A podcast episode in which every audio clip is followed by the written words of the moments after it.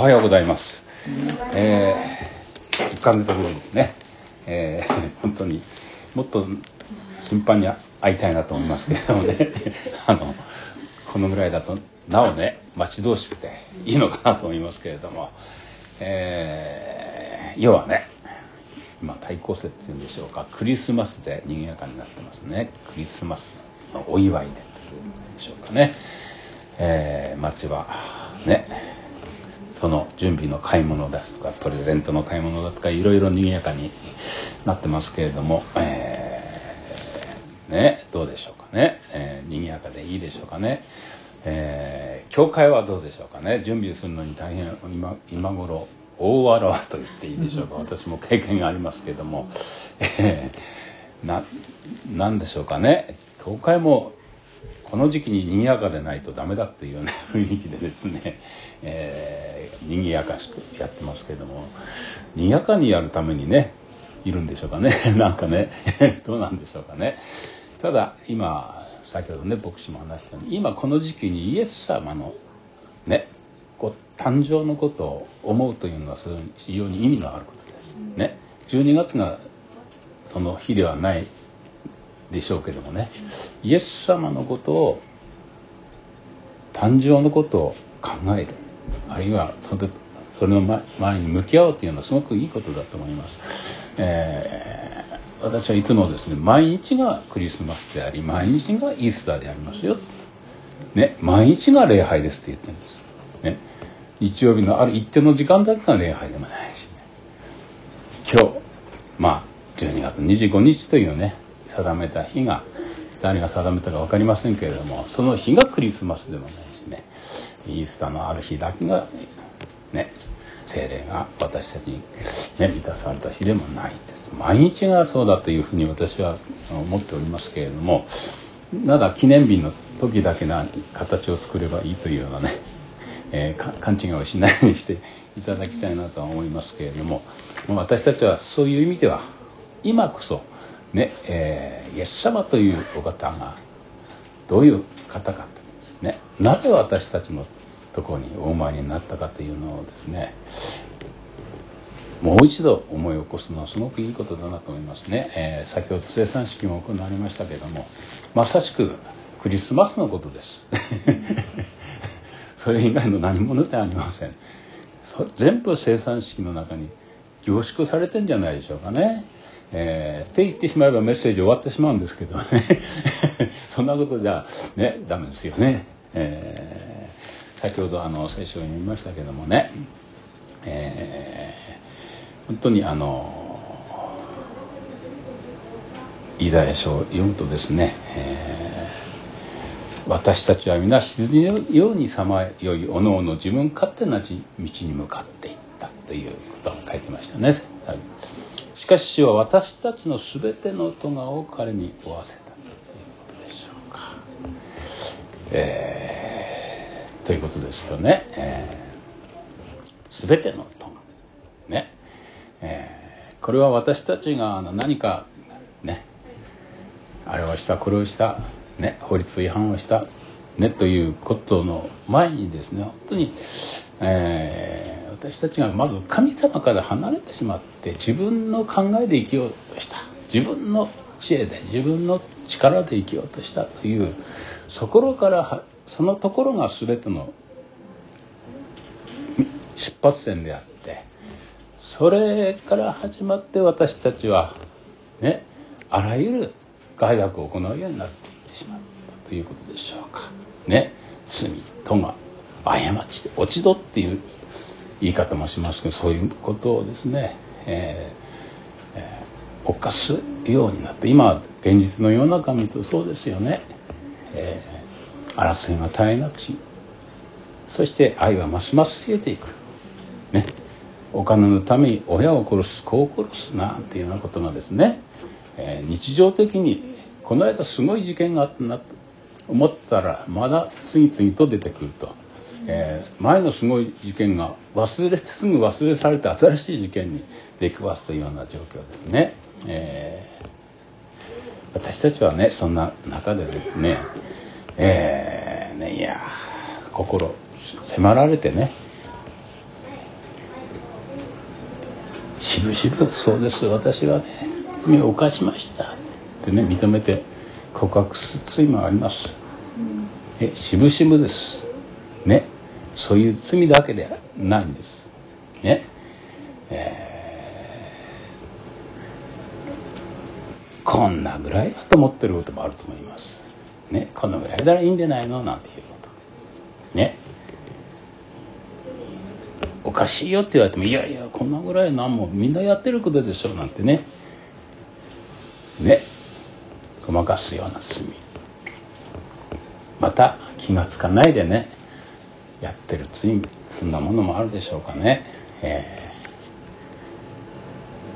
ー、今の政治家を見ると全部凝縮されてます。今言ったことが。いよいよ言われないと認めない。散々やって分かってんですよ。ね。いよいよ調べに調べられてもうこれ以上ねどうにもならないというとこまで押し迫られて初めてしぶしぶ見つね、認めるとかねあるいはそれでもまだこの人がやった私は知らなかったというようなまさしくあの世界を見ると私たちの世界そのものです。そして知らないで犯したことあるいは知らんぷりしてることもあります。ねえー、まあ以前そうそうだったし今もそうかもしれないしこれからもそうなるかもしれない。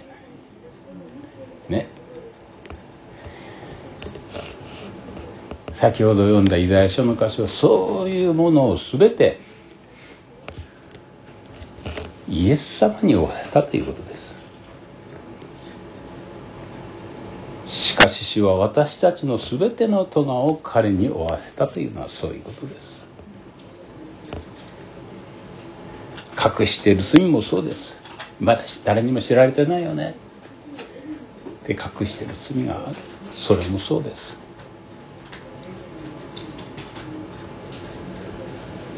私たちが罪を認めようが認めないないが気が付こうが気が付気気が付かないがその全ての罪をイエス様に負わせたというでしょう。か今の時代は変な時代ですね本当にね、えー、もう最近23日変なことばっかり起こります。私のところに。なんでだろう。きっと攻撃されてるよってこんな変な方法でね。って、え気をつけてくださいね。パソコンを見てましたね。普段通り。そうすると突然驚くほどの画面が出てくるんです。どうにも消えないんです。経験ありますか？僕じゃありますかね。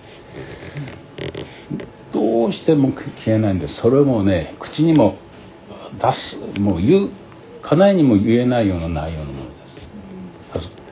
ああまりにもいかがわしくてですね。そして仕方ないから電源を切ったんですでももういいかなと思って電源入れたらまた同じ画面なんであの警告の画面でこのがパソコンは支配されましたからどうにもなりません。ねここに連絡してください。何回やってもそうなんです。そしてそのうちかな優子が帰ってきましたんでね、えー、もうこれを見てくれってこういうふうになってどうにもならなくなってんだけどいうような話をしながらまあ何回かこう電源を切ってしばらく放置していたらなんとか消えていったというねそんなのがありましたね。何なんでしょうかね。あれね。気をつけてくださいきっと何かね普段から自分もね思い当たる節のある人はねドキッとすると思いますねあれね。家内にこんなのバレたら大変なことになるんですかね？っていうようなことでしょうか。昨日はね 車あの民生のね集会があって帰り車乗ろうとしたらですねもうそろそろいよいよあの出ようかなとしたらね窓ガラス叩く人がいるんですね、うん、どうしたんですか？って言ったらねあなたは私の車にぶつかったでしょっていうか「え？っ?」て何何のことですか?」って「いやぶつかったんだってドンと落としたから僕は」っていうね「え？っ?」て全然わからないですよ僕はね「どこにぶつかったんですか?」ってドアにぶつかって「そうですかどこですか?」ってなどこですかってその形跡もな もないんですそれでも俺がぶつかった音が聞いたんだから間違いないんだってね どうしてくれるんだってことなんですどうしたも私全然知りませんってぶつかったぶつかった。記記憶もないし傷跡も何もないしどうしたんですか。そうでも俺の言ったことが正しいんだ。俺がそうやって聞いたんだから音ってね。絶対譲らないんです。仕方ないから。ね。ポリスに頼むしかないんですこういう時ってね。言い争ってそれで来てもらったんです。いやどう考えてもどこも何ともないですよねってね。だからこれどう考えても事件にも何にもなりませんよって何でもないんですからって警察官がそういう。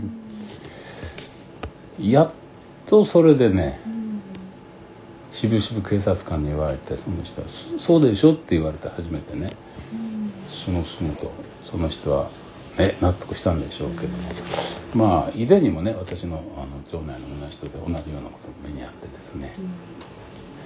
あったんです、その人は僕ドライブレコーダーつけてない。つけてたんです。あんまりにもってしつこく「どうしてくれるんだ」って言われて困って警察も呼んでドライブレコーダー見たんです。そしたら何にもないんですって。どうしどうするんです？何も映ってませんよって言われてねその人もまた引き下がったんで同じようなことなのかね、えー、まあこんな変ななんかなんでだろうこんなことが次々っていうね、えー、ことが起こってですね今こういう時期だから特にね、えー、そういうね、えー、攻撃と私は言う思うんですけれども前に言われたらね。だから気をつけなさいって身を慎んでいかなきゃダメだよっていう警告じゃないだろうかっていうようなことでですね納得して今日は合同礼拝ですからね、えー、その前にこういうことがあるというのはですね何かねよからぬものが働いてるのかなといろんなことを考えながら今日ここに出てるわけですけども、まあ、本当にですねさまざまなことがあります。ね、えー、全ての私たちの隠してることだとか全てねもう奥の底にもうね、えー、あってあのことこのことということをですね、えー、引き出してですね、えー、で出した罪もそうでなくてそれだけでなくてですねもう本当に私たちが認めようが認めまいがねねそうやって脅かして認めようが認めまいがですねそういうもの全てこの変なことを言うねこの人は何だろうこの人はっていうことも全部含めて、えー、イエス様に負わせたということでしょうか。私たちはどうでしょうかね。自分って意外とねそれほど悪くないなと思ってませんか？あの人から見たらなんか、ま、ちょっとマシかななんて思ってるなんかあるんですよね。僕あの若い時教会行った時に教会のあの牧師夫人っていうんでしょうか。少しは私たちはマシですよねって言ってたんです。そうあるべきですよねって。牧師夫人がまあ当時はそうですよ。ね。そうそうだと思うんです。そうでないかならないとも思うしね。でもねそんなことないですよ。何にも変わらないですよ。ええ。ねでもそう思っちゃう悪い癖があるんですあの人よりも。ちょっとはいいんじゃないかと思っちゃうね。えー、私もそんなことがねそうだなと思ってた時期がありましたけども今はそうではありません。私が極悪人ですというしかないです。ね、そして私たちはね人の落ち度だとかねそういうことをね告げ口したり暴露したりするの好きだよね。自分を去っておいてね、えー、自分のものは隠しておいて人のことはもう大きにラッパーを吹き鳴らすのが好きなもんです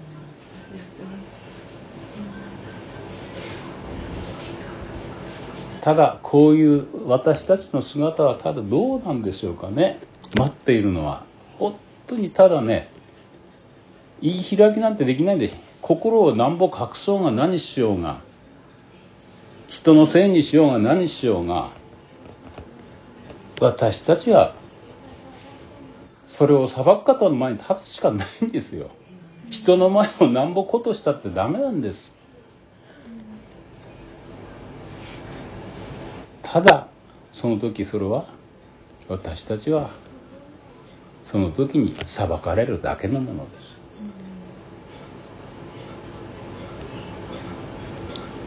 す。さあそれをどうやって受け止めたらいいんでしょうね私たちはっていうことなんですね。どうしたらいいんでしょうか。どうにもならないんです。どう考えても少しはマシだなと思ったところでどうにもならないんです。それを受け止める方が必要だということですね私たちに。誰でしょうかってもうね皆さんご存知だけどね。こんな私たち全部知ってるんです。神様は。どんなにごまかしようが人の間でごまかしてねいいよ悪いよって比較して評価したところでどうにもならないんです。このどうにもならないことを全て知っている神様が先ほどねルカによる福音書を読みました。一人子のイエス様を地上に送ったということです。それが先ほど読んだ場所です。そして地上でね生涯を送って先ほど生産式をしました。十字架において全ての咎をそのイエス様に負わせたということ。それがイザヤ53章先ほど読んだところです。これがなければこのイエス様を十字架につけて刺し血を流し砕かなければ肉を裂かなければならなかったんです。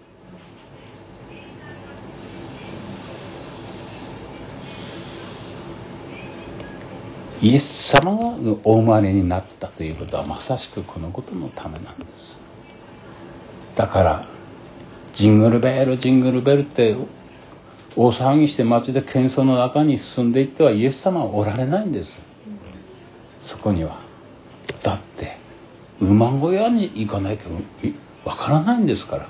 貝羽桶に寝かされてるとこに行かなきゃイエス様がわからないですから。こんな喧騒の中にはおられないんです。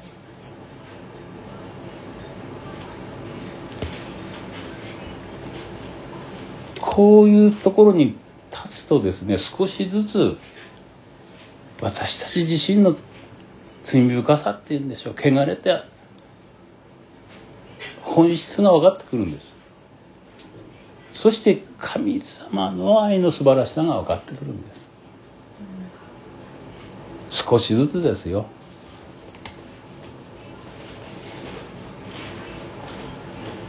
イザヤ53章ね52章から53章のことイエス様のこと書かれてるんですけどもねえー、第五の福音書って呼ばれてるんですここは。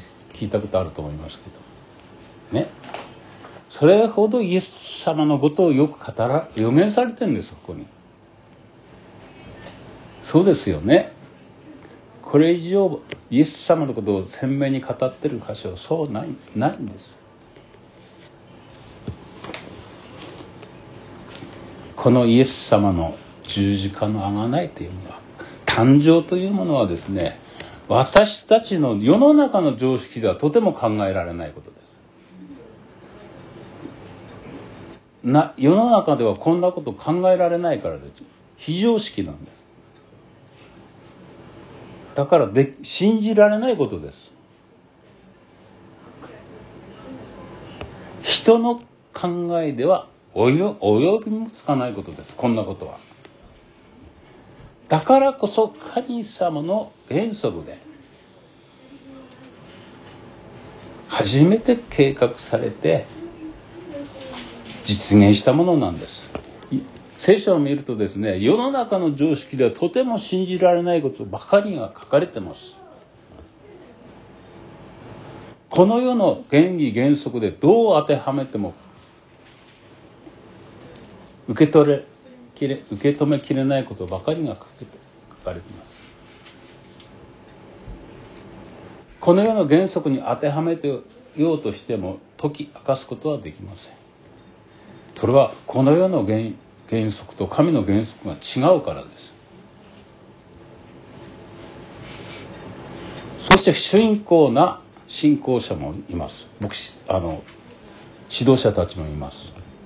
何とかしてこの世の原則に当てはめようとしてねじ曲げてしまうんです真理を。ねえ。金持ちが救われるのにはねラクダの針の穴を通る方がもっと優しい。えそれでは誰が救われるんですかって言った時に神にできないことはない。これが神の原則です。しかし信仰のない牧者はラクダの門というものを作るんです。ここをラクダがかがんで通るような場所があった。そのことだ。聖書に一言もそんなこと書いてません。ヨルダン川を渡った時どうしましょうか。祭司たちがヨルダン川の水際に来て足を浸した時にあれも信仰がいるんですまだね。水が流れてんです。歩いていくんです。えー、歩くのここ。水際に来て浸した時にヨルダン川が分かれる。これも信仰のいることですね。でも信仰のない指導者はダムを作ったんだって言うんです。あの時代そんなことしてる場合じゃないですよね。っていうふうにしちゃうんです。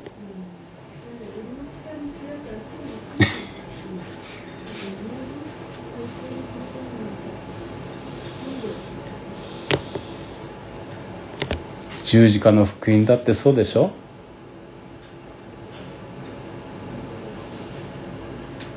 人間の常識では計り知れないことが十字架上でなされたいいやあんなことあるわけがない。誰かが想像して創作した作文でないのかとかっていろいろあるんですね。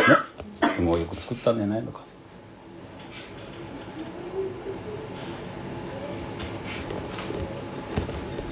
だからこそ神の原則によってこれは計画されたというのが分かんない。人間の常識では計り知れないからです。そして謙遜の極みというんでしょうか。神様の御心に忠実なイエス様によってそれが実現したということですイス様は嫌だったんです。ね、神様どうかできますならばこの杯を取り去ってくださいって祈ったでしょう。しかし私の願いではなくあなたの御心のままになさってください。十字架のことですこれ。そして従順していった。これがイエス様の謙遜です。謙遜の極みというんでしょうか。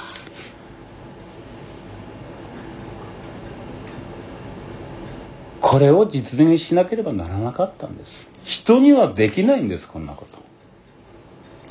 私が代わりにイエスも思い切って出て思い申し出てですねイエス様私が代わりになりますって言ったとします。ダメです。あなたにはそれどころかあなた自身があまりにも汚すぎて無理でしょう。そのあなたの汚さを担う者が誰かいなきゃならないんですよということです。ここにいる人全ての人が私たちが全員担いますって無理です。あなたは担いきれるもの担われるものですからっていうふうになるんです。低くなって小さくなって貧しくなって馬小屋で貧しい家で見栄えもしないで生まれたんです。イザヤ書52章のとこ書いてそのことも書いてますよね。今読まなくていいですけどもね。誰が信じたのかこのこの方って。見栄えもしない。馬馬小屋。ね。馬小屋馬小屋にはね彼らのね泊まるところがなかった。書かれてます。物理的な問題なら神様は解決します。神様の選んだ場所だったということです。信仰がないとですねいやこんなね泊まるところはいっぱいあったんだけども誰も止め止めてくれなかったんだね結婚前に子供ができた。外し外し外すはとても止められないそんなことあるでしょうか。宿屋がないわけなんてない。神様の御心ならだ。この石心からでもアブラハムの子孫を起こすことができるとヨハネが言ってるんです。そうですよね。死人から生き返らす。ね。針の穴を通す方がもっと優しいと言われる方針の穴を通すんです。もしふかふかの産矢があるんなら用意できるんですいくらでも。なぜもわざわざでしょうか。それが神様の御心。一番貧しくならなければならなかったんです私たちのため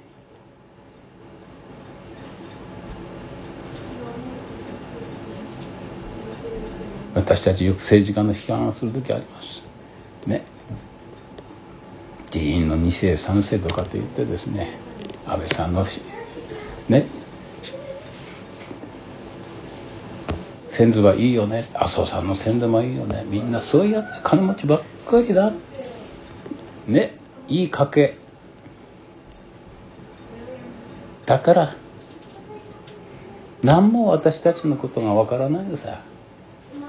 田中角栄は怒ったよねあれはねって叩き上げだからなんてねそんなもんなんです。私たちの評価っていうのはものの見方ひねくれてるから心がね。イエス様がそうだったらどう同じこと言うんですよ。なんもあんないいとこにいたから。あんな、ね、豊かな育ちをしてるから。私のことなんて分かるわけがないじゃないって言うんです。でいろんな社会問題でもですねあの政治家の人たちは何も分かってないって。一緒に私たちと一体同じ場所で暮らしてみたらいいじゃないか分かるからなんていう批判も出てくるんです。何も分かってない？自分たちのことなんてっていうことでしょうかね。言いますよね僕らね。一回僕らと同じ体験してなさいよなんてね。そんなふうに言われるかもしれない。だから自分が自ら一番ね底辺に来てくださったんです。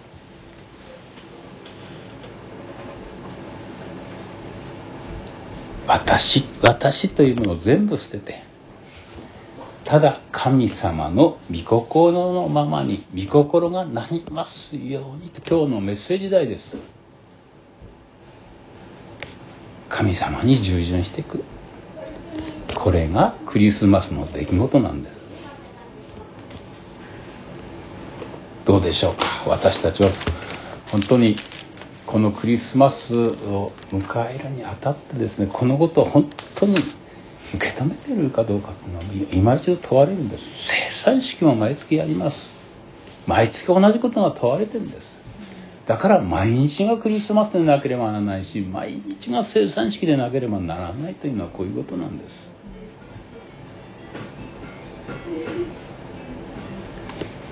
旧約聖書は難しいから読まないという指導者もいます。いらないっていう指導者もいるんです。必要ない。そういう人はぜひこのイデア書を読んでほしいんです。これほどイエス様のことを書いてる箇所はありませんから。祈り心で読めば開けてきます。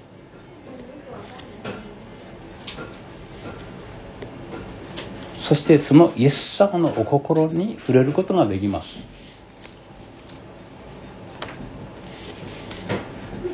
そのためにはですね私たちはどうあるべきなんでしょうか。クリスマスにあたって。心貧しいものにならなきゃダメなんです。最近三条の説教の子を僕も結構読んでるんですけどもね。マタイの五章の一節読んでみましょうか。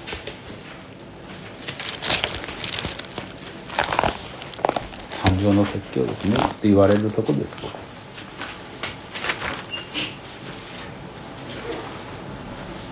五章の二節の五章の三節ですね。心の貧しい者は幸いです。天の御国はその人のものだからです。ここは深いです。この心の貧しいというのは何だろうっていうのはすごい深い場所です。それだけでまた違う時にします、えー、こういうことでなければですねダメですよということです。空にすることです。貧乏になる物理的に貧乏だとか富に欠けてるもんだそういうことじゃないんです。心を空にするということです。私自身私というものに対する態度です。心持ちのことです。自分に対する心持ちです。金持ちとか貧乏ということではなくて。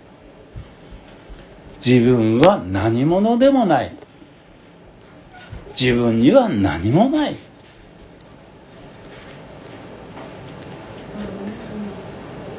ただただ神様のその憐れみにすがるしかない頼むしかないものだということです。神様の恵みに憐れみにもうこの方により多分しか他ないものだということです。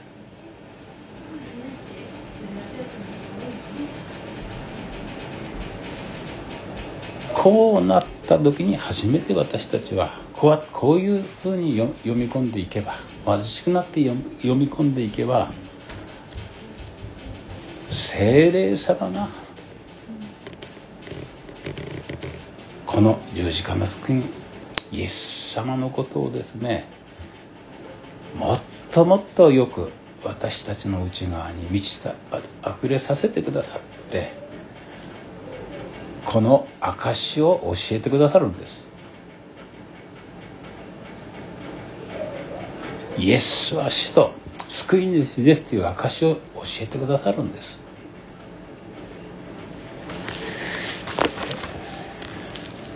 先週からあの新約聖書を読んでます。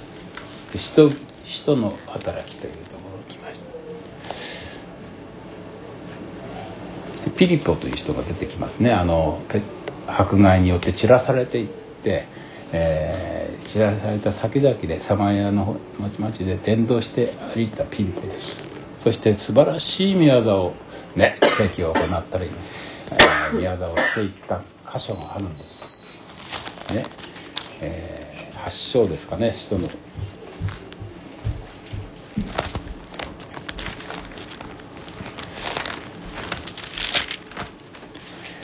えー、でステパノがですね殉教した後ですね、えー、してサウロもねパウロも教会を荒らして家に入って男も女も引きずり出して次々に牢に入れたってねそして散らされていったんです。ピリポも散らされていってですねえー、サマリアに下っていって人々にキリストを述べ伝えたって書いてあると。8章の3節4節ぐらいね。そしてね群衆はピリポの話を聞きその行われていた印を見て皆揃って彼の語ることに耳を傾け汚れた霊が霊に疲れた多くの人たちからその全員が大声で叫んで出ていくし大勢の中部の者や足の利かない者が治ったからであるというようなことですね。素晴らしいことがこのね、え、神様の御業が行われてたのピップを通してですね、えー、そうやって証しをしてたんです。そのままやってたらま、ま、ますますですねそういうことができたはずなんです。ね。ところがってしそれをやってたんです。ところがってです。ね。26節に主の使いがピリポに向かってこう言った。立って南へ行きエルサレムからガザに下る道に出なさい。っていうことです。そこで彼は立って出かけたって書いてね。どうでしょうか私たちは。今すごい宮田がここでなされてるんですよって。待ってる人もいっぱいいるんですよ。私はここでやりたいですもっとって思いませんか？ね。だってすごいことが起こられてみんな集まってくるんですから。神様の御業を見たくて。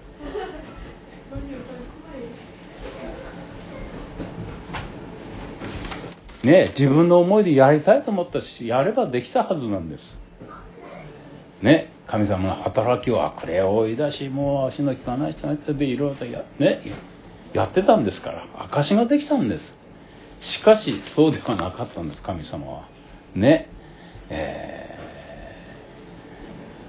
ー、そうではなくて立って南へ行きエルサレムからガザに下る道に出なさい。そこでそこでもうやそこからいいから。ね。私の行くとこに行きなさい。っていうことです。そうするとエチオピアのね宦官が乗ってる馬車に出会ったって書いて宣伝が行われたって書いてるんです。そしてこの箇所ではイエス様のことが書かれてた読まれてたんでそれをピーポが解き明かしをして観覧が救われたという世界です。十字架の福音がここでですね明かしされたということです。イエス様の十字架の贖いを証しして観覧が救われたというところです。これが御心なんです。私のしたいことではなくて神様に従順した時にそういうことが行われていくということです。御霊様の導きのままにというでことでしょうか。イエス様がねゲスマネの祈りの時に「御子私の願いではなくて御心のままに」と言ったのと同じことなんですここ。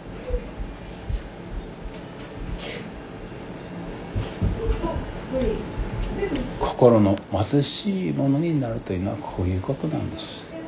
私は何者だあなたの御心のままにって委ねていく時に私たちはこの十字架の福音の証しをすることができるんです。まさしくなぜ馬小屋に生まれたのか。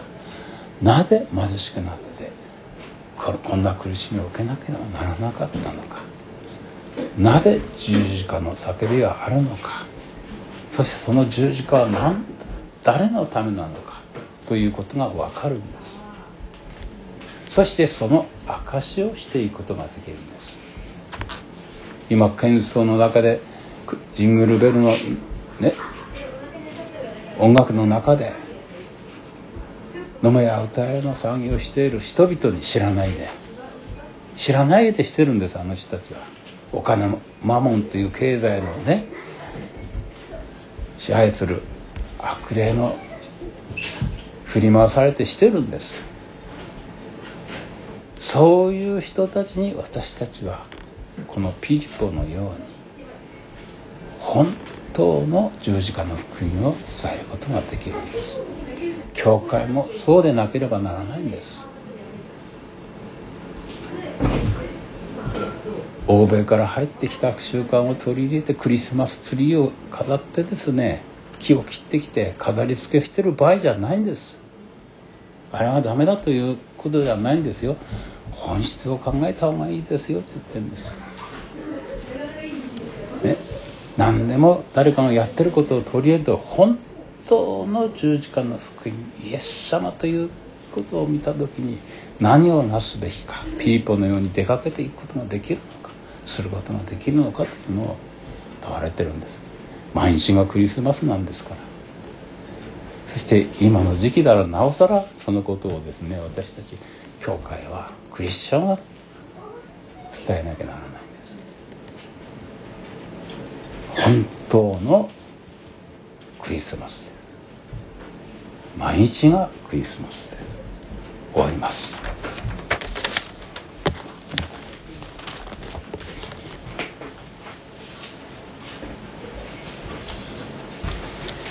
ありがとうございました。本当にね、今日、クリスマス、えー、改めて神様に心を知ることができたのではないでしょうか。えー、2箇所ね、聖書を読みたいと思います。体育さんのメッセージを聞いた中において、この御言葉をぜひ分かち合いたいと思ったので、えー、皆さんね、開かなくていいですが、聞いてください。1箇所がマタイの6章の7から15お読みします。マタイ6章7から15。まあ、有名なところですね。御心がというところです。また祈るとき、違法人のように同じ言葉をただ繰り返してはいけません。彼は言葉数が多ければ聞かれると思っているのです。だから彼らの真似をしてはいけません。あなた方の父なる神は、あなた方がお願いする先にあなた方に必要なものを知っておられるからです。だからこう祈りなさい。手にいます私たちの父よ、皆が崇められますように、御国が来ますように、御心が天で行われるように地でも行われますように。私たちの日ごとの糧を今日もお与えください。私たちの負い目をお許しください。私たちも私たちに負い目のある人たちを許しました。私たちを試み合わせないで悪からお救いください。国と力と栄えとは常しえにあなたのものだからです。アーメン。もし人の罪を許すならあなた方の天の父もあなた方を許してくださいます。しかし人を許さないならあなた方の父もあなた方の罪をお許しになりません。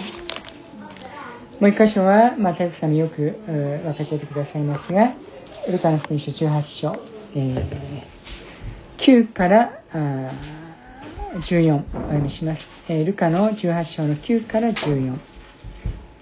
自分を義人だと自認し、他の人々を見下している者たちに対しては、イエスはこのような例えを話された。二人の人が祈るために宮に登っていった。一人がパリサイ人で、もう一人は自然人だった。パリサイ人は立って心の中でこんな祈りをした。神よ、私は他の人々のように、ゆせるもの、不正なもの、関連するものではなく、ことにこの主税人のようでないことを感謝します。私は主にを断食し、自分の受けるものは皆、その十分の一を下げております。ところが主税人は遠く離れて立ち、目を手に向けようこともせず、自分の胸を叩いていった。神様、こんな罪人の私を憐れんでください。あなた方に言うが、この人が義と認められて家に帰りました。パリサ人ではありません。なぜなら、誰でも自分を高くする者は低くされ、自分を低くする者は高くされるからです。それでは、研究の時を持っていきましょう。